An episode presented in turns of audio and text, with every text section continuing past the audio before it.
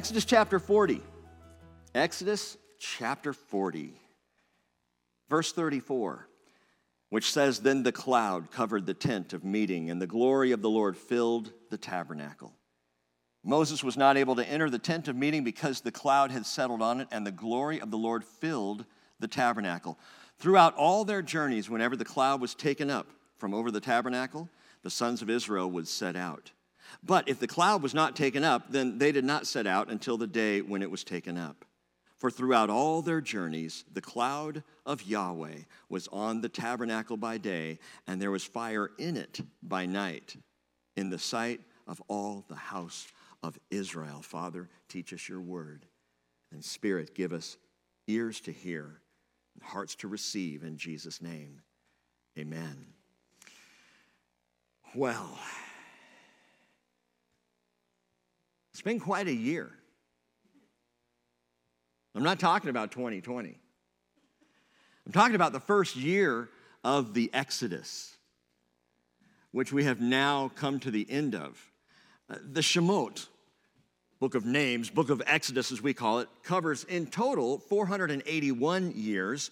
Chapter 1 spans 400 years. In chapter 1, we see the beginning with the settling of Jacob and his family coming down into Egypt from the land of Canaan. They moved down there in the time of famine to live there with Joseph, who you know is raised up as second over all Egypt, second only to Pharaoh. Exodus chapter 1, verse 2 says Reuben, Shimon, Levi, and Judah, Issachar, Zebulun, and Benjamin, Dan and Naphtali, Gad, and Asher. All the persons who came from the loins of Jacob were 70 in number, but Joseph was already in Egypt. Joseph died and all his brothers and all that generation. So we begin 400 years back. We cross 400 years very quickly, but understand for a long time, life was good in Goshen. I'm sure they made t shirts. Life is good t shirts. Life is good in Goshen. And the people were fruitful there and they multiplied and they grew. It was a sweet place to, to harvest and to grow and to plant and to take care of, of all their flocks and herds until chapter 1, verse 8 tells us a new king arose over Egypt who did not know Joseph.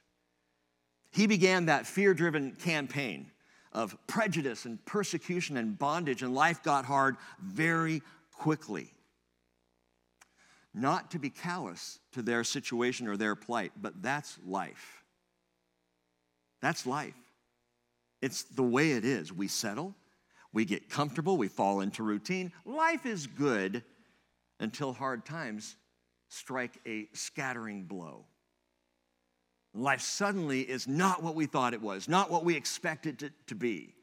I've talked to so many of you through this season and through this year. This has not been the year anyone expected nor anyone really wanted. Life does that.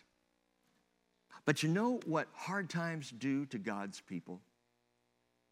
I'm talking about those who are trusting, following, listening.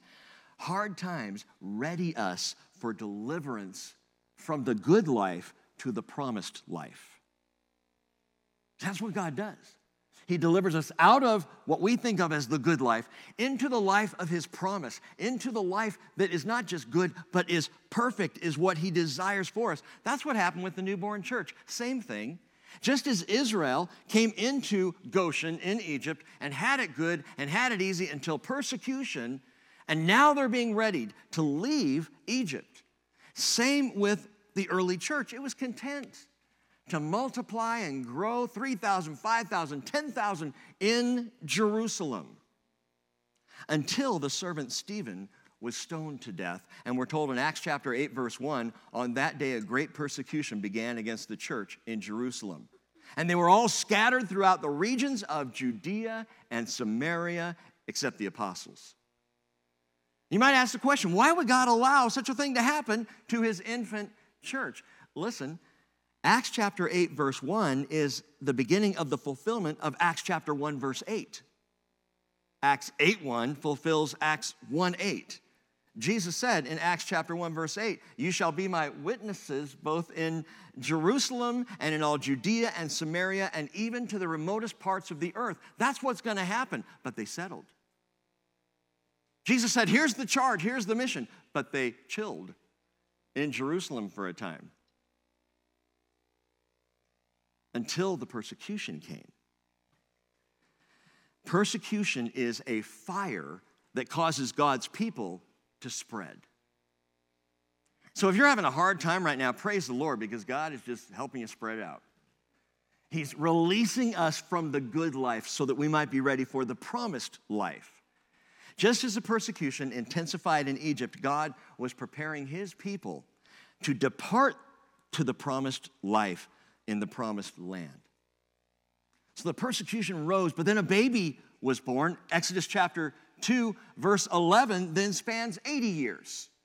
So we've covered 400 years the first chapter, chapter 2 through 11, 80 more years from the birth of Moses to the divine deliverance of the sons of Israel. And then we come to Exodus chapter 12.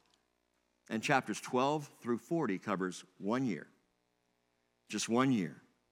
Three months from Egypt as they journey to the Mount of God.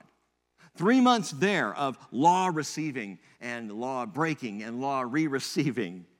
And finally, they would be six months of tabernacle building. One year. After this, they're going to spend another full year at Mount Sinai, which is all of the book of Leviticus and the first 10 chapters of the book of Numbers. We still are at Sinai that entire time. What are they doing? They're learning how to worship. God doesn't just set right out, pulls them out of Egypt, takes them through this last year, this tough year, this difficult year that none of them expected. And now He's going to train them and teach them through the tabernacle how to worship as He prepares them for the rest of their journey, which, by the way, is going to be a lot longer than they expected. Chapter 40, verse 1. Then Yahweh spoke to Moses, saying, On the first day of the first month, you shall set up the tabernacle of the tent of meeting. The tabernacle of the tent of meeting. Interesting phrase. It's Mishkan Ohel Moed. Mishkan Ohel Moed, the tabernacle, or literally the, the dwelling place of the tent of assembly. Get that, the dwelling place of the tent of assembly. There was, a there was a tent of assembly before. And we've seen this in our studies. Moses set up a tent of meeting outside of the camp. And he would go out there to meet with the Lord and to talk to him, pray with the Lord, and anybody could. This is different. This is now the dwelling place of the tent of the assembly, Mishkan Ohel Moed because the glory of the Lord is going to come take up residency there. As Shemot comes to an end, we see the promise fulfilled because here, just as Exodus chapter 40 begins, we see the tabernacle finally established, quote, just as the Lord had commanded. Just as the Lord had commanded. They do what was required of them. By the way, I mentioned this Wednesday, but note this that phrase, just as the Lord had commanded, we see 24 times in the book of Exodus. We see it eight times in this last chapter alone. Actually, 24 times up to this chapter, and then eight times in this chapter, for a total of 32 times, just as the Lord had commanded. It is such a significant phrase, not just in the Bible, but in our lives. Can I just encourage you with something real quick? Side note. In these last days, the challenge will intensify. And the question is will the Son of Man find faith on the earth? Will we continue to live just as the Lord has commanded, regardless of what society and culture in the world is saying? Because it's getting harder. Uh, talking with a sister this morning, there are Christians who are turning on Christians. There are Christians who are easing up on the truths of God's word, backing down, saying it's not, well, you know, maybe we can just kind of let that let that lie. Hey, we are here to do just as the Lord has commanded. Because it's for him and it's about him and our lives are to him. So hold on. Don't back down. Don't, as the Hebrew writer said, shrink back. We are not of those who shrink back. Press on just as the Lord had commanded. So they set up the tabernacle. God is telling Moses here, verse 3 You shall place the ark of the testimony there, and you shall screen the ark with the veil. And you shall bring in the table and arrange what belongs on it. We know that's 12 loaves in two rows of what's called the showbread. And you shall bring in the lampstand and mount its lamps. Moreover, you shall set the gold altar of incense before the ark of the testimony and set up the veil for the doorway to the tabernacle. You shall set the altar of burnt offering in front of the doorway of the tabernacle of the tent of meeting. You shall set the laver between the tent of meeting and the altar and put water in it. And you shall set up the court all around and hang up the veil for the gateway of the court. Again, walk into the tabernacle for a moment with me. You come to the front of this outer courtyard. Once you pass through that entrance, that screen entrance, you come into the outer courtyard. It's open on top, it's, it's fenced all the way around. And as you come into it, the first thing you see is that bronze altar of sacrifice.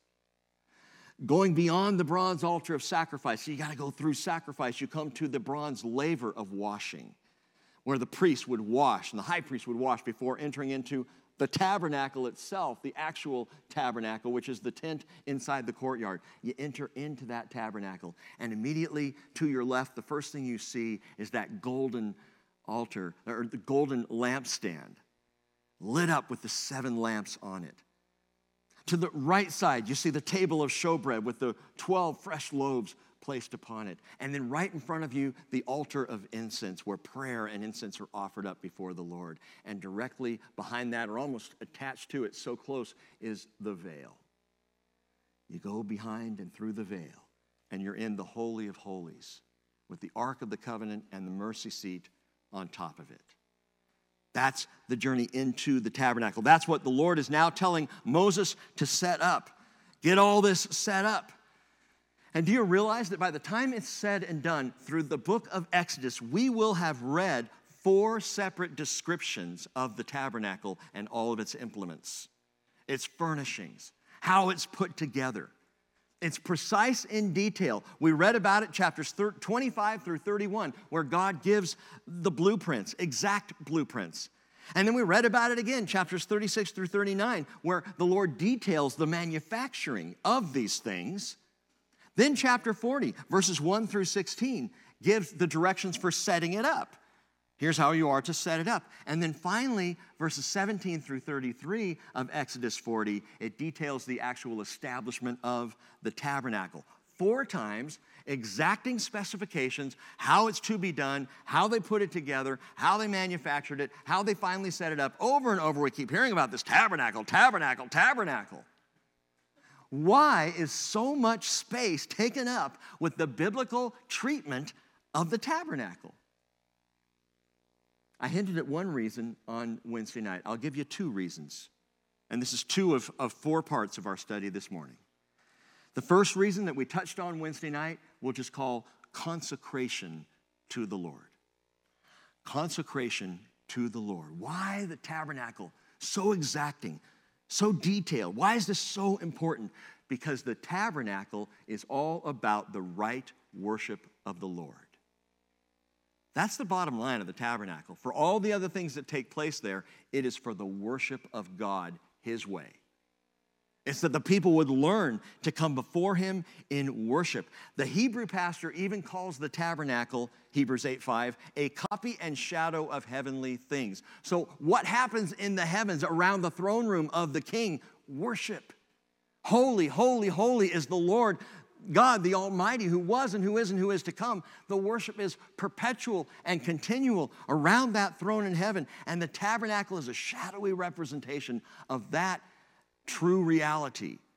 And in this representation, now it's about coming before the Lord and worshiping Him as He desires to be worshiped, as He calls for worship. The tabernacle taught the people and ought to teach us as well that worship is not to be entered into lightly. And it is tragic that in the church today, worship is still considered a warm up to the teaching that as we come together as a fellowship, the first thing on our minds, the first order of preparation, the first desire of gathering ought to be to worship the Lord and worship Him right. To show up in spirit and in truth, in readiness to come before God. We're talking about the living God. This is not about Pastor Rick. Now, back when I was leading worship, I might have been offended. You know, hey, I did two songs and you weren't even here. But it's not about me. It's not about Josiah. It's not about the worship team. This is about approaching the living God. When the alarm goes off on a Sunday morning, do we say, ah, boy, it's gonna, it's gonna be pushing it to be there, that's okay, I, I, I can come, you know. As long as I get there by the time teaching starts, we're cool. The right worship of God, approaching the Father, consecration to the Lord. My friends, I think sometimes we forget that worshiping God is a holy and awesome thing. Regardless of what even is happening on stage, regardless of the musical choices or songs or anything else, that the worship of God, it, it's, it's overwhelming. And it's what we're called to. And think again about how Jesus expressed it in John 4 24.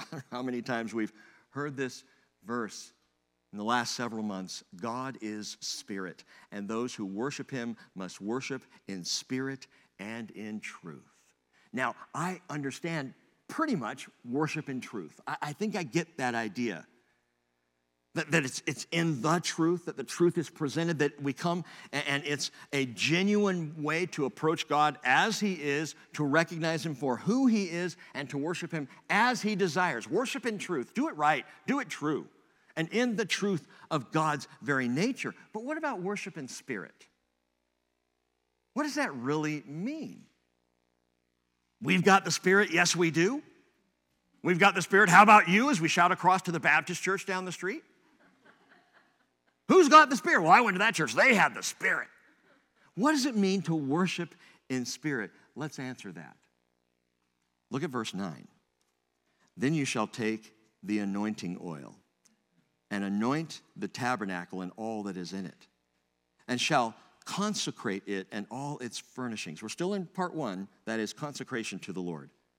Consecrated in all its furnishings, and it shall be holy, that is, set apart for one unique purpose. You shall anoint the altar of burnt offering and all its utensils, and consecrate the altar, and the altar shall be most holy. You shall anoint the laver and its stand, and consecrate it. Then you shall bring Aaron and his sons to the doorway of the tent of meeting, wash them with water, and you shall put the holy garments on Aaron and anoint him and consecrate him, that he may minister as a priest to me. You shall bring his sons and put tunics on them, and you shall anoint them even as you have anointed their father, that they may minister as priests to me. And their anointing will qualify them, note this, for a perpetual priesthood throughout their generations. Thus Moses did according to all the Lord had commanded him, so he did. Anoint, anoint, anoint. Anoint the tent, anoint the fixtures, anoint the utensils, anoint the altar, anoint the laver. Get the priest in there, anoint Aaron, anoint his sons, anoint everything. Everything was smeared with this essential oil. This essential oil is made of four rare and costly spices myrrh, cinnamon, cane, and cassia. And these four spices were specifically and particularly mixed into a gallon of pure olive oil, which I pointed out when we studied that earlier that that's exactly what Les has been looking for his whole life. Not those little vials, but a gallon, man. Dump that bad boy. Anoint people, right? Have you ever wondered what anointing is really all about? Why do you anoint people? Someone comes for prayer, you anoint them. Take that little dab, you know, put it on the forehead. Someone becomes a shepherd, you anoint that person. Someone joins the staff at the bridge, you anoint that person. Someone's sick, they call for the elders, you anoint that person. Listen, get this. Biblically speaking, the physical act of anointing exemplifies the spiritual act of consecration. And I'm going to explain that even more. But the biblical act of anointing expresses the spiritual act of consecration. We see the word in verse 9, 10, 11, and 13 consecrate, consecrate, consecrate, anoint, anoint, anoint. The anointing is about the consecration. Consecration is kidashta. And that word kidashta comes from the word kadesh, make holy. Consecration, to consecrate something is to put it into the process of being made holy, being made set apart, literally to dedicate or devote. And this begins to be to make sense to me that anointing expresses dedication and devotion. That now this one anointed is devoted to God. This utensil anointed is devoted to God, nothing else. You didn't anoint a snuffer for the lampstand, and then one of the priests go, Hey, we lost one in our tent, so he took it home. No, it was dedicated, devoted to God. The lampstand itself, devoted only to the Lord. You didn't bring it out for a festival. Hey, let's get the lampstand out here, get some candles. The Ark of the Covenant, the mercy seat, devoted to God. And we'll see why that's so important later on in the history of Israel, Lord willing. All these things, once anointed, are devoted to God. Now, keep that thought in mind as far as anointing goes and what it portrays and what it signifies 1 john chapter 2 verse 20 john says you have an anointing from the holy one and you all know you come to jesus in faith you are anointed by the holy one what does that mean devoted you are now set apart to god for no other purpose but to belong to Him, to be dedicated to Him, devoted to Him. That's the anointing. John says in 1 John 2 27, As for you, the anointing which you receive from him abides in you, and you have no need for anyone to teach you. You might say, Well, then why are we sitting here being taught by Pastor Rick? he says, As his anointing teaches you all things, and is true, and is not a lie, just as it has taught you, you abide in him. Anointing, it's not some enigmatic magical power. Oh, I got the anointing this morning. It's not some kind of mystical insight. Well, now that I've been anointed, I see everything. the anointing is dedication, it's devotion.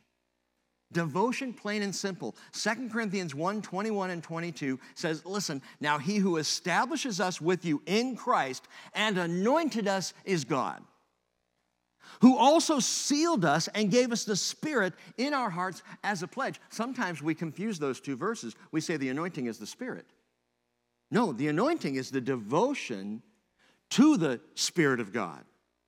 The Spirit is given to us. We're anointed with this in this place of, or brought into this place of devotion. To be anointed is to be devoted to the God who is devoted to you.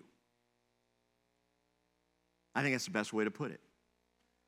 To be anointed is to be devoted to the God who is devoted to you, by the way, in Jesus Christ, who's called the Anointed One, the Mashiach. Devoted to the Father, devoted to his people devoted to the work to which Jesus was called, Jesus Christ, Mashiach, the anointed. Now you might say, well, but what about anointing the sick? Same thing. Again, it signifies devotion to the God who does the healing. We are now devoting this vessel, this, this ailing vessel, Lord, we're devoting to you for your healing hand to be on their life. We need to understand this because we miss the power and the potency of anointing if we see it as some kind of weird mystical thing, some fringe element that some churches do, but others go, the anointing. by the way, back when John said, You have no need for anyone to teach you, that's because he's in the context of false teachers, liars, coming along trying to tell people something means something it doesn't. He says, No, no, you already have the anointing. You're already devoted to God. Be devoted to Him, not to them. And I hope you understand very clearly your anointing is not to me. You're not devoted to me. I mean, it's nice to be my friend, but your devotion is to the Lord Jesus Christ, period. That's the picture of being anointed. And note this the priests were anointed for a perpetual priesthood. What does that mean? It means that once they were anointed, they didn't get anointed again. You ever think about that? That once the tabernacle was established, they didn't re anoint it every time they, they stopped and set up camp. Oh, got to go through the anointing process again and go around and anoint everything, and they start anointing all the. Front. They didn't do that. Once anointed, it was dedicated. Once anointed, it was devoted. That was it, as if the anointing might wear out or wear off. Well, it's been a year and a half since the last time we anointed the altar of incense. Better get that done again, just in case it's worn off. The anointing was just done one time because once it was done, it was devotion. This, whatever was anointed, is now devoted perpetually to the Lord, and that included the priests. It included Aaron and his sons and the priests down the line. Once they were anointed, they were not re anointed over and over and over. I like how Sarna puts it. He said, The act of anointing consecrates them to divine service. Henceforth, their holiness was contagious. Their holiness was contagious. That is, their holiness was transmissible to all their work and ministry. That once a thing was devoted, it was devoted to ministry and would transmit that ministry whenever it was used, however it was used, or however the priest was to act in service. He was already devoted. So the holiness was contagious. Do you have a contagious devotion to Jesus? Can you say, I am contagiously devoted? I'm so devoted to Jesus that when people are around me, some of that anointing gets on them. Are you the type of person that other believers, when they're with you, feel closer to God because you are so devoted?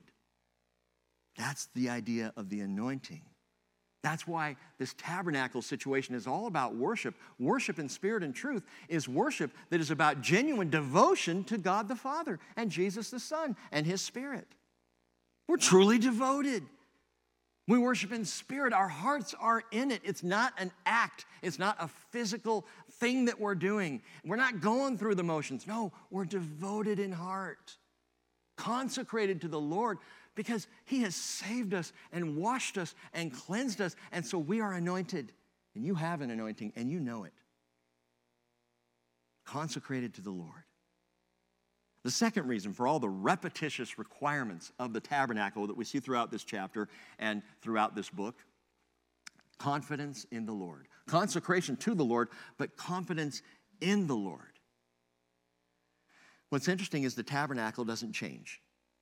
From the first list to the last, the details are never revised, adapted, or modified in any way. Once it's set out, it's done. Now, when we built this building, I can't tell you how many times Paul and I had conversations and we tweaked things. We, it was a work in progress, it was a tweaking upon tweaking. There was one point I'm walking through the what would be the foyer out here, and this big empty shell. And as I walked, I looked up there, and there's this big space, and I said, "Could we put offices up there?" Paul's like, "Oh yeah. See, it's easy for the architect. He just draws it up, throws it back in your lap." I say easy. I'm kidding. But we added it, and, and as we went, we said, oh, but we need this. Oh, we could do that. Hey, what about this? And we tweaked and changed. And from the very first iteration of the blueprints of this building to the last, they were very different, with the exception maybe of, out, of the outward shell, not with the tabernacle. One drawing, one set of blueprints, and it never changes, never changes. And that is precisely the point. We serve a God who does not change who is consistent. Life is completely the opposite. Life is unreliable. Seasons and storms come and go, cultures and, and crises and circumstances in our lives, they're erratic. You can't count on things to be the same from one day to the next, though we fool ourselves into thinking that tomorrow will be like today. It rarely is. And you might have a week or two that things seem pretty level, but then something's going to throw it into turmoil. Human history is tumultuous, it's constantly in flux and change.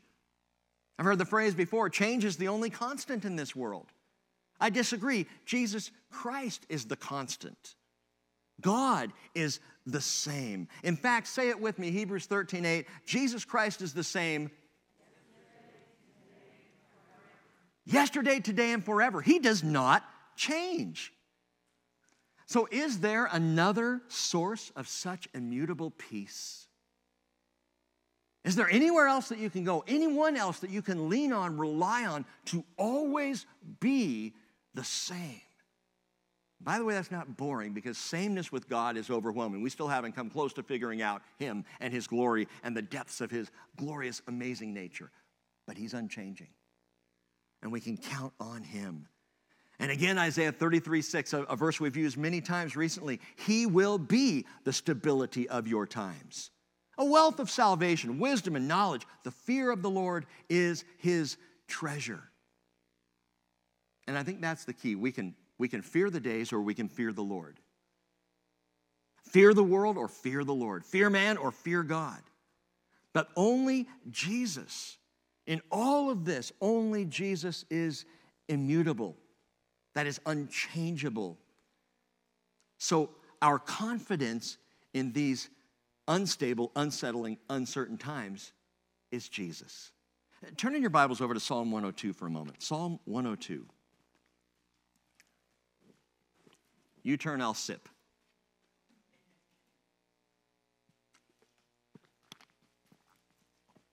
Psalm 102, verse 25 says, Of old you founded the earth, and the heavens are the work of your hands.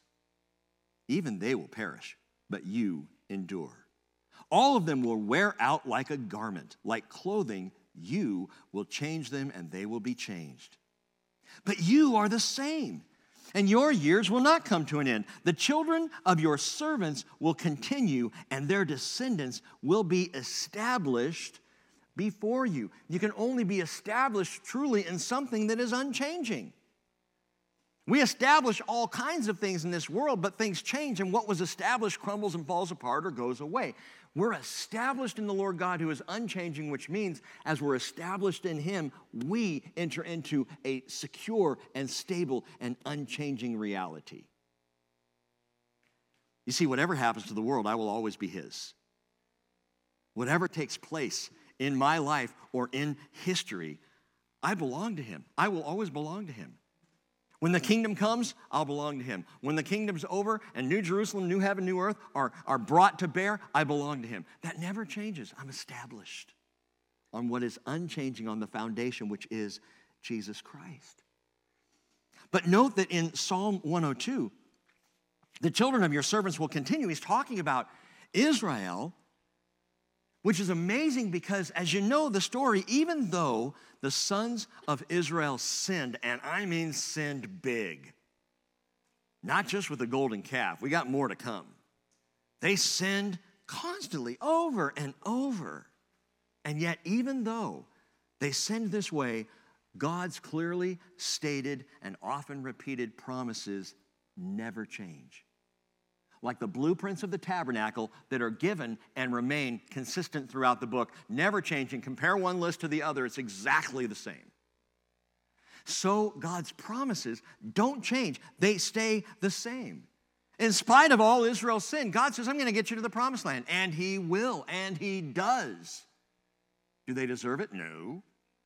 Do they do anything to earn it? No. Just the opposite. He should have kicked them to the side of the road but he doesn't. Now, understand this that while nothing ever justifies our sin, not even the worst of our rebellions can sway the Lord from his promises. Please get that. Not the worst of our rebellions can sway the Lord from his promises. What he promised he would do, he will do. He will see through. And so, without condoning Israel's sin and defiance in any way, we see what one writer called the inflexible determination of God to get the job done. He sets the path and he heads that way, and it's going to be completed. It's going to be finished. He will see his will accomplished. Malachi chapter 3, verse 6 For I, the Lord, do not change. Therefore, you, O sons of Jacob, are not consumed. Excuse me, COVID. no, no, I'm kidding. People are running for the door. I, the Lord, get that. I, the Lord, do not change. Therefore, you, sons of Jacob, Israel, are not consumed. They should be consumed. Their sin is horrific, but I don't change. So you can count on me to see you through. Consecration to the Lord the confidence we have in the Lord. And finally, with this fourth tabernacle description, we read of construction for the Lord. Construction for the Lord, verse 17. Now, in the first month of the second year, on the first day of the month, the tabernacle was erected. So note that it's the first month of the second year. They've been out one full year from Egypt, and now it's the very first. They're starting the second year. And that's when the tabernacle is built, is put together, all the furnishings brought in, right there at the base of Mount Sinai. Moses erected the tabernacle and laid its sockets and set up its boards and inserted its bars and erected its pillars. He spread the tent over the tabernacle and put the covering of the tent on top of it, just as the Lord had commanded Moses. Then he took the testimony and put it into the ark. That's the, the Decalogue, the Ten Commandments, the law on the stone tablets. Put the testimony into the ark. He attached the poles to the ark. He put the mercy seat on top of the ark. He brought the ark into the tabernacle and set up a veil for the screen and screened off the ark of the testimony, just as the Lord had commanded Moses. Then he put the tent in the tent of meeting or the, the table, sorry, put the table in the tent of meeting on the north side of the tabernacle in, outside the veil. So that's the table of showbread. He set the arrangement of bread in order on it before the Lord, just as the Lord had commanded Moses. Verse 24. Then he placed the lampstand in the tent of meeting opposite the table on the south side of the tabernacle. That would be on the left side of the room as you are walking in. And he lighted the lamps before the Lord, just as the Lord had commanded Moses. And he placed the gold altar, the altar of incense, in the tent of meeting in front of the veil, and he burned fragrant incense on it, just as the Lord had commanded Moses. And then he set up the veil for the doorway to the tabernacle. So it's now the outer veil. He set the altar of burnt offering before the doorway of the tabernacle of the tent of meeting and offered on it the burnt offering and the meal offering, just as the Lord had commanded Moses. Why not a sin offering? Note the offerings that he offers there. He, he gets everything set up. Now, it, it needs to be anointed still and, and needs to be kind of set in play, but he's getting it all set up, puts everything where it needs to go. And then he offers a couple of sacrifices. Oh, good. We need some sacrifice, right, for the tabernacle to be effective. And so he sacrifices there. He offers up verse 29, the burnt offering and the meal offering, which we're going to look at more specifically in short order when we get into the early chapters of Leviticus. Why not a sin offering? Now, you might want to note this. Think about this with me. He doesn't offer a sin offering because the establishment of the tabernacle has nothing to do with sin. The establishment of the tabernacle has nothing to do with sin. Now, yes, sin will be atoned for at the tabernacle, in the outer court, with the sacrifice, and a sin, sin offerings will be offered daily, morning and evening, on that bronze altar.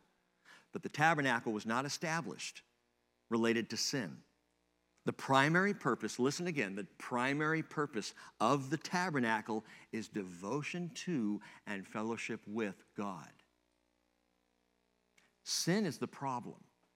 Sin's what makes devotion and fellowship difficult. So sin is going to be dealt with. God provides a way for sin to be covered, for sin to be, at least at this time, atoned for, covered over, so that the tabernacle can function in its primary purpose, which is to allow devotion to and fellowship with the Lord. That's why it's there. And we can see with all the offerings and, and all the blood and all the things that take place at the altar, sometimes we can say the altar, we get stuck at the altar. And we forget about the fellowship. You know, people do that with the cross. The cross of Jesus. Some get stuck at the cross and never get to the resurrection. Some churches still have Jesus up on the cross. And not to, not to diminish the power and the work of the cross in any way, but at the end of his stay on the cross, Jesus said, Tetelestai, it's finished. And then went on to his burial and resurrection and ascension and the work that he's doing in your life and in mine. The primary purpose of Jesus coming, listen to me, was not the cross, it was that we might have fellowship with God through him. It's that we would be restored in relation. The cross was the way. Just as coming into the tabernacle, got to go through the altar of incense, got to have the altar of sacrifice there, first thing. Got to do that. Got to have sin atoned for. But that's not the primary purpose. The primary purpose is devotion to God and fellowship with God. And so they offer a burnt offering, which is about devotion. You burn up everything on the altar. Everything gets burned up, nothing is left over. It's complete and total devotion to God. That's what the burnt offering conveys. And the meal offering conveys fellowship, just as you would invite someone in for a meal. The meal offering was about fellowship. And that, so we see in these two offerings the primary reason that the tabernacle is built fellowship and devotion. Worship, the worship of God. Verse 30 He placed the laver between the tent of meeting and the altar and put water in it for washing. From it, Moses and Aaron and his sons washed their hands and their feet. That is, they would do so. That's where that's going to take place. And verse 32 when they entered the tent of meeting and when they approached the altar, they washed just as the Lord had commanded Moses. Again, they're not doing it yet. This is why this is there, though the explanation of that bronze laver. Verse 33 He erected the court all around the tabernacle and the altar and hung up the veil for the gateway of the court. Thus, Moses finished the work. Now, we've come to the climactic end of the Exodus, and we can really get started in the teaching for today. Consecration, confidence, construction, and finally, cloud. Verse 34. Then the cloud covered the tent of meeting, and the glory of the Lord filled the tabernacle. I just love this. To the Hebrew mind, the word glory expresses God's intangible immanence, his, his transcendence. Glory speaks of something beyond all that we can think, all that we can understand, all that we can imagine. Glory, it's kavod in the Hebrew, and it can translate honor or majesty. It can also translate abundance or weight, as in substance, the weightiness of his glory, the sheer substance of it. Glory speaks of God's inherent otherness. Glory, honestly, glory is a word we shouldn't use for anybody but God. Because glory only can really be truly expressed in the Lord, nothing else comes close. The glory of God.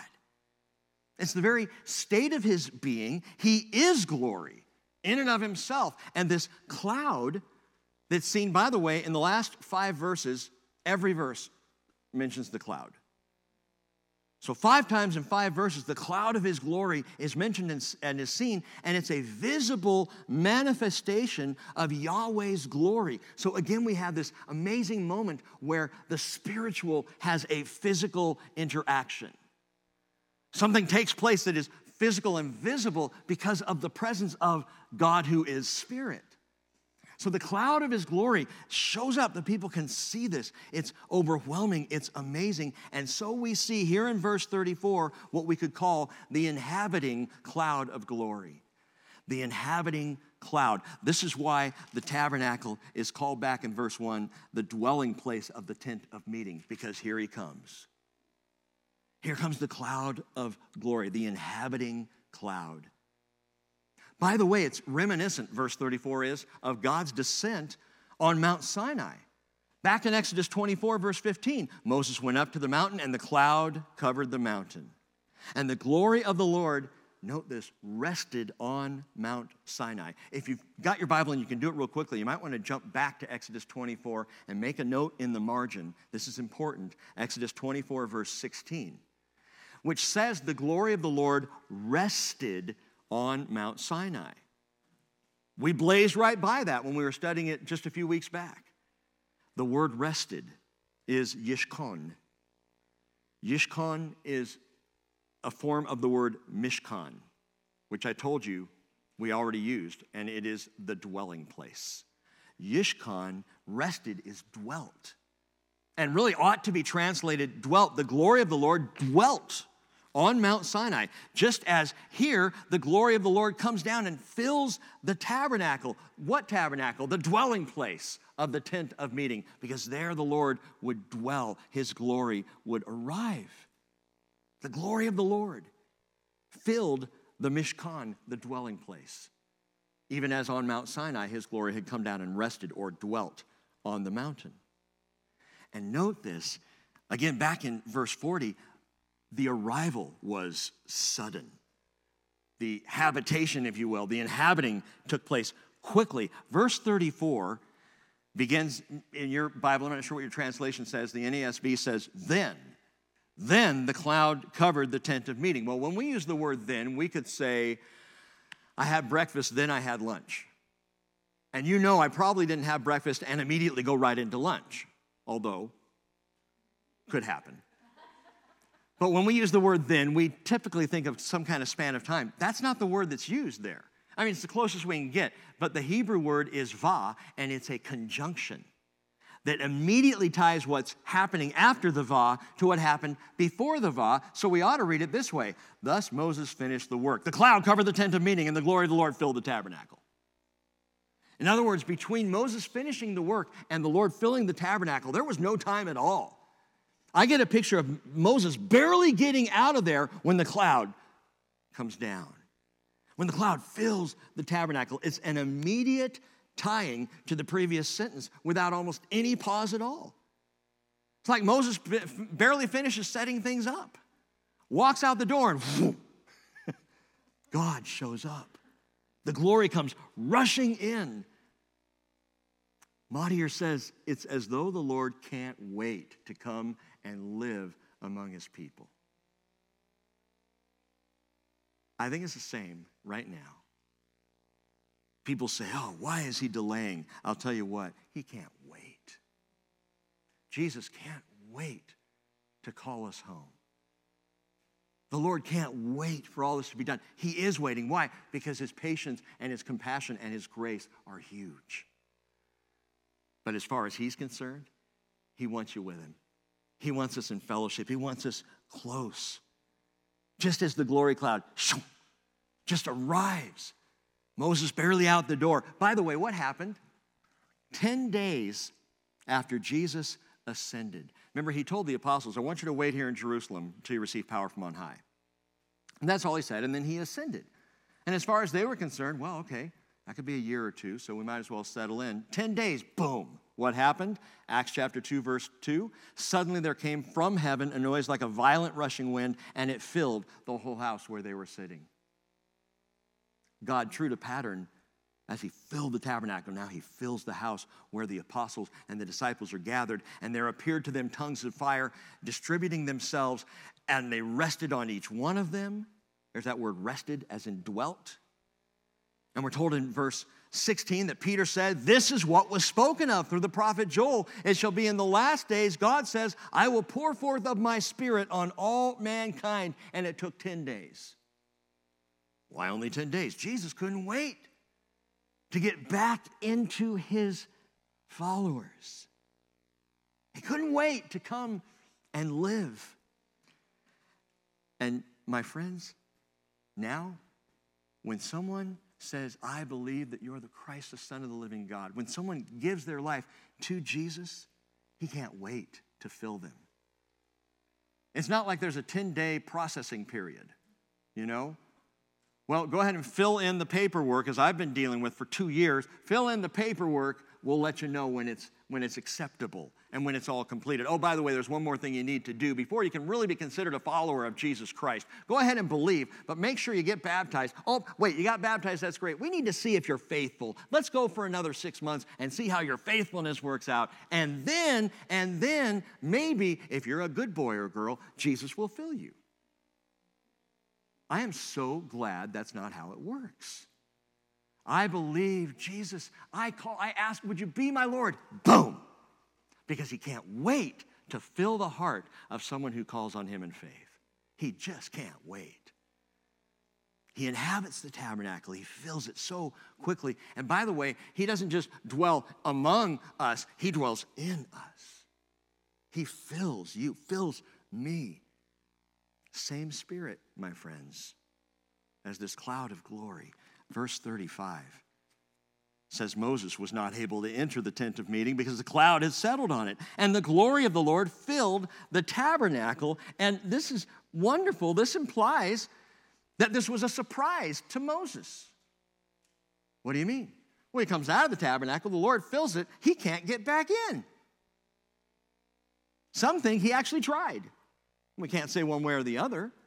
But, but clearly, Moses realized he couldn't re enter the tabernacle, he, he's stuck. He had always been able to enter the presence of God before, but on this day, and by the way, we'll see the same, same thing happen in Solomon's temple, where the priest can't even go in there because the glory of God fills the temple. Same thing now. Moses can't get back in. In fact, it's going to take the bloody work of the book of Leviticus to spell out all the requirements for entrance into the holy place. We're going to get all the way to Leviticus chapter 10 before Aaron can enter, before the priest can begin to function in the most holy place. Moses, who had always been able to come before God before, not now, he's blocked. He can't get in. And by the way, apparently, Moses never did go back in. Hold that thought. Some might say, What? Hang on. Second thing to note here verse 35, we've seen the inhabiting cloud of glory. This is the restraining cloud of glory. The restraining cloud. He enters, he inhabits, and Moses was not able to enter. You know what that tells us? God alone is in charge of his front door. If God doesn't want you to come visit, you ain't getting in. You can knock all you want. You're not getting inside because God is the one who opens the door. God is the one who invites. And even before this, you might note that Moses never entered the cloud of his glory unless invited. Unless God said, okay, Moses, come on in. Exodus 24, 16. Again, the glory of the Lord rested on Mount Sinai, and the cloud covered it for six days. And on the seventh day, he called to Moses from the midst of the cloud, and Moses went into the cloud. Got to have an invitation. Now, back on what I said about Moses not entering, he did enter the courtyard, and he did enter the tent of meeting, but he did not enter into the most holy place.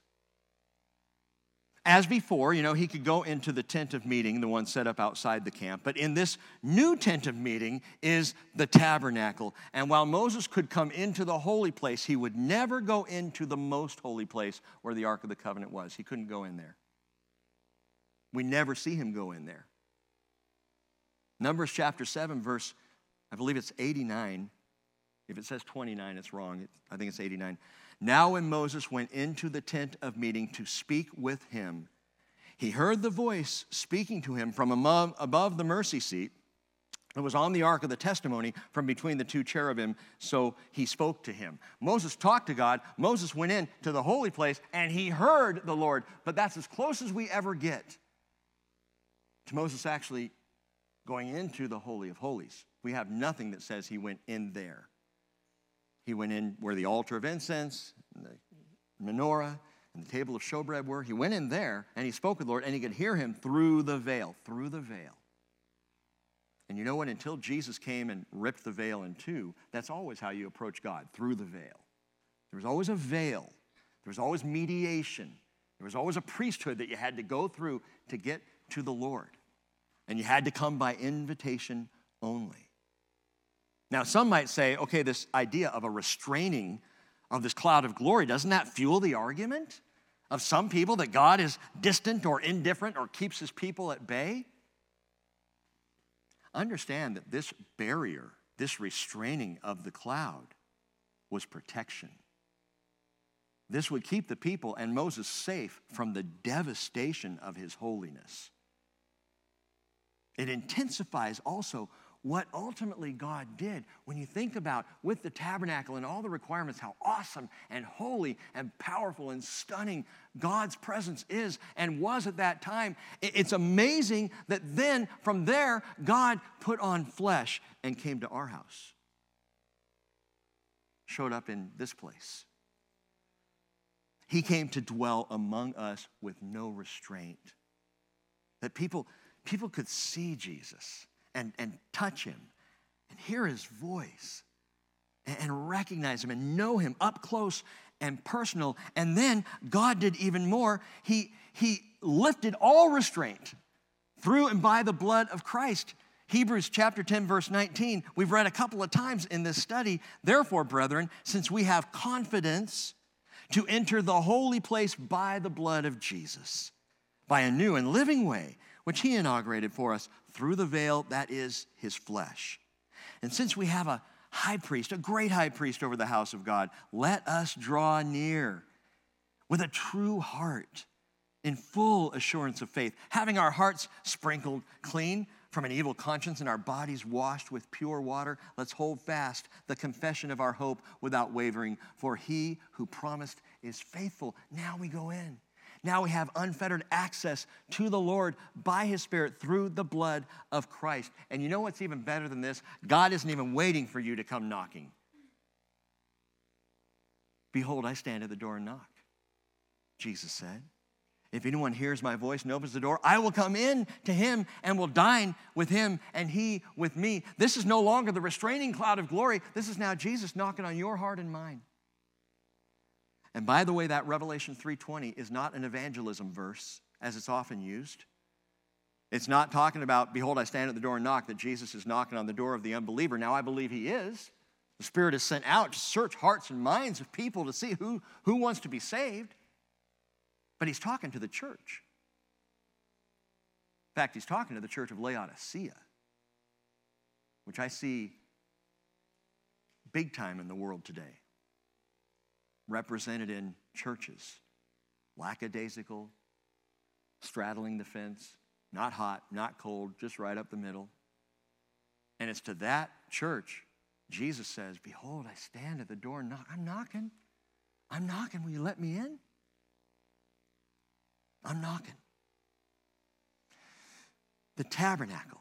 So this is like first step to what God ultimately was going to do, knew he was going to do all along. The tabernacle was established as a place where sinners could have fellowship with a holy God on the basis of atonement. That's where the sacrifices then come into play is it was atonement. God did what needed to be done to cover them so that they could come before him, so that he could be in their midst. And they're going to need, as I said, the instruction of Leviticus before entrance into the Holy of Holies is even allowed by way of the shed blood. So we see the inhabiting cloud of glory, and then suddenly, surprisingly, the restraining cloud of glory, and then, number three, the guiding cloud of glory, verse 36.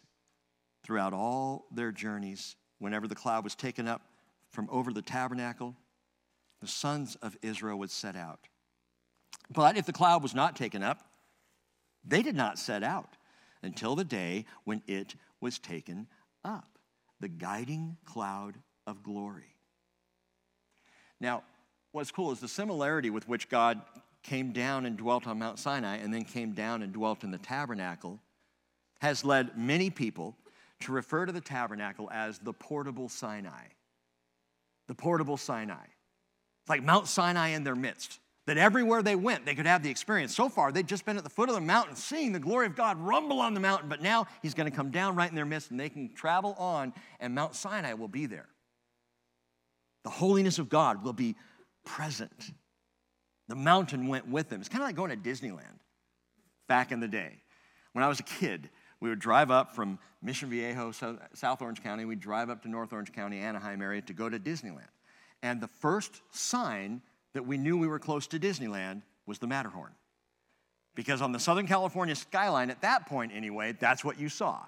Jake's nodding yes. And if you came from the north and came down south, you saw the Matterhorn. There it is, there it is. And as a kid, you know, you just, the rush. Whoa! You know, because Disneyland was heaven, even with the cigarette smoke that I referred to before. But we would see, and, but here's the cool thing about it. We'd be in the car and we'd see the Matterhorn. And you know what the Matterhorn did as you're driving up the freeway? It moved. It's moving. It's, the mountain's moving. That's what we're talking about here.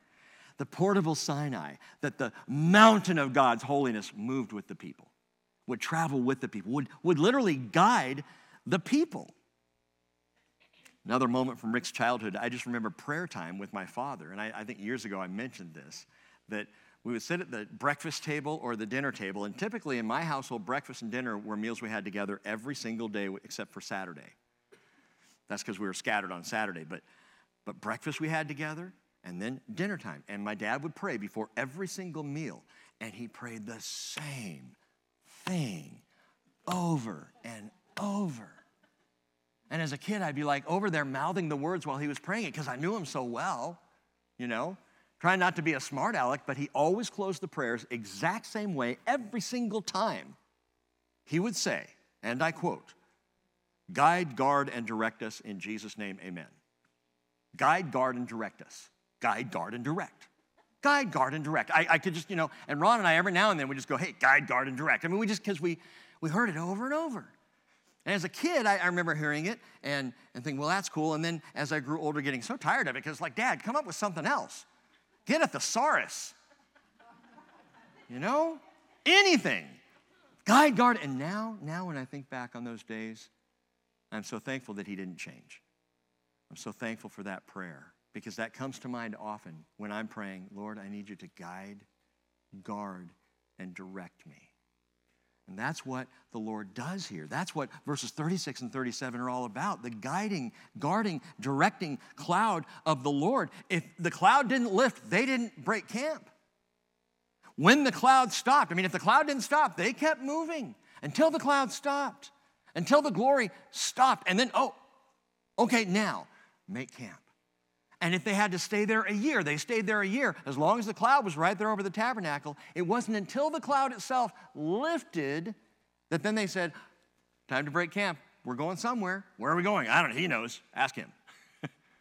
we don't know where we're going, but he does. And he stayed with them and he walked them through it. And this is what the Shekinah or Shekinah glory, the cloud of glory, did. It's the Lord who knew both the way and he knew the when. Psalm 25, verse 4 Make me to know your ways, O Lord, and teach me your paths. Lead me in your truth and teach me, for you are the God of my salvation. For you I wait all the day. And my friends, note this they were not to look for his guidance, they were not to look for it, to demand it.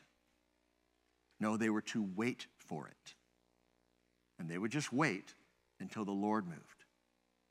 And it's the same principle for us. My friends, God doesn't lead us by the energy of our anxiety.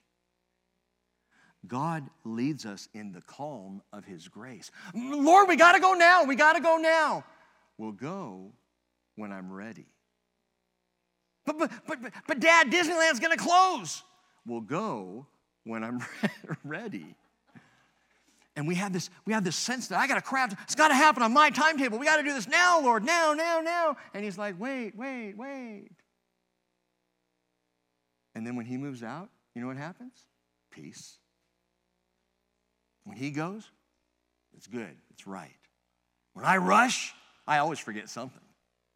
There's going to be an issue, there's going to be a problem, but God doesn't lead by the energy of our anxiety, but in the calm of His grace. What a picture for our lives.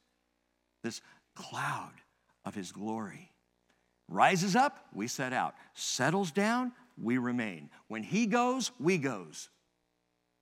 when He stays, we stays. That's the deal. And so this cloud of his glory, it inhabits and it restrains to protect and it and it guides. And finally, number four, and we'll close the book, it abides the abiding cloud of glory. Verse 38 For throughout all their journeys, the cloud of Yahweh was on the tabernacle by day, and there was fire in it by night, in the sight of all the house of Israel, and underscore throughout all their journeys. The abiding cloud of glory. Psalm 105 39 says, He spread a cloud for a covering and a fire to illumine by night. He gave them shade in the day and light in the night. He gave them air conditioning in the warmth of the day, and He gave them warmth in the cool of the night. When it was hot in the daytime and in the cool of the night, glory was there. The glory was there. The tabernacle was built as a, a place for glory, for God's presence, to abide, for them to have fellowship with Him, to have devotion and worship to Him. A place for Him to abide among His people. Now, what if they had built the tabernacle and stuck it in the corner of the camp? Or, What if they set it up outside the camp, like the original tent, of meeting? What if they had just left it there at the foot of Mount Sinai? We don't want to mess it up in our journey, so we'll leave it here, and Lord, we'll be back. Oh, yeah, we'll, be back every Sunday. We'll, we'll show up, or, or, or we'll, we'll, we'll make Mecca. You know, we'll, we'll make our, our travel back here once a year. We'll come back to the foot of Sinai. We'll worship you, and then we'll go back about our daily lives. Do you give place to his glory in your life? Is the glory of God, the presence of his spirit, is this something you think of as an addition to your home? Is it like a, a church property that you can go to that's down the road? Is it maybe a vacation home that you occasion on from time to time? Or is the glory of God central to your life and your devotion? This is what he invites. When he says, I want to come dwell with you, he wants to dwell centrally. It's not that he's in, you know, when he talks about we're going to make our home, Jesus says, in your heart, it doesn't mean that there in my fleshy heart muscle, he's like, whoa, this is a lot smaller than I thought it was. He makes his home in my spirit. That is in the heart of who I am. Central to my life is the presence of God. And that's what we see in the tabernacle. That's why this is so important and so beautiful as, as a picture of my heart is my tabernacle. This is the inner tent. This is where Jesus dwells. Again, not in the pumping, bloody muscle, but in my spirit man. He is central to my life, to what's going on. He's got me. Is he central to us? Is, is that the measure of our devotion to Him, that He is first and foremost? Regardless of anything that else, else that happens around us, He is our focal point. The book of Exodus begins with darkness darkness of slavery, bondage. It ends with the bright glory of the Lord dwelling among his people. Begins with misery and oppression, but it ends with the cloud of his glory. And you know what's interesting to me is, is the book of Exodus is not unlike, well, history itself. The history of all created things. Genesis chapter 1, verse 2 the earth was formless and void, and darkness was over the surface of the deep, and the Spirit of God was moving over the surface of the waters. That's how it began. How's it going to end? Matthew 24, 29. Immediately after the tribulation of those days, the sun will be darkened, the moon will not give its light, the stars will fall from the sky, the powers of the heavens will be shaken. And Jesus said, Then the sign of the Son of Man will appear in the sky, and all the tribes of the earth will mourn, and they will see the Son of Man coming. How's he coming? On the clouds of the sky with power and great glory. The glory come down. We're going to see that. We're going to be in that cloud, experiencing that wonder at the end of these things. It's been quite a year. And I'm talking about 2020. It's been a tough year for us all, but the glory cloud is coming. And I'll leave these words of Paul with you this morning, 2 Corinthians 4:17, for momentary light affliction is producing for us an eternal weight of glory far beyond all comparison. While we look not at the things which are seen, but at the things which are not seen. For the things which are seen are temporal, but the things which are not seen are eternal. Let's pray.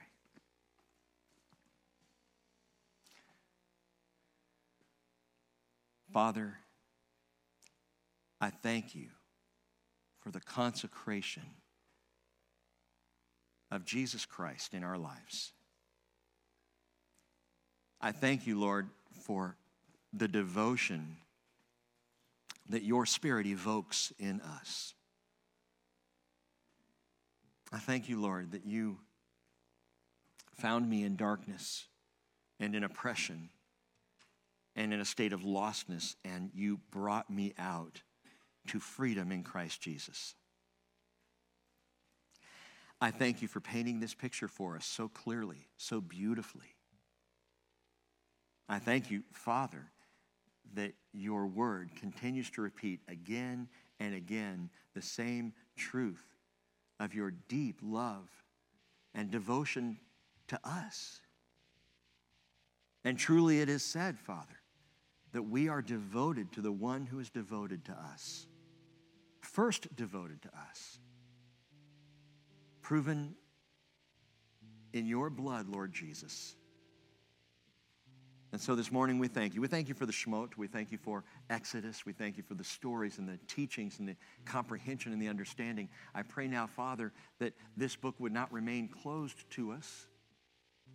We might return again and again as we continue to walk with you, as the cloud of your glory continues with us all along this journey.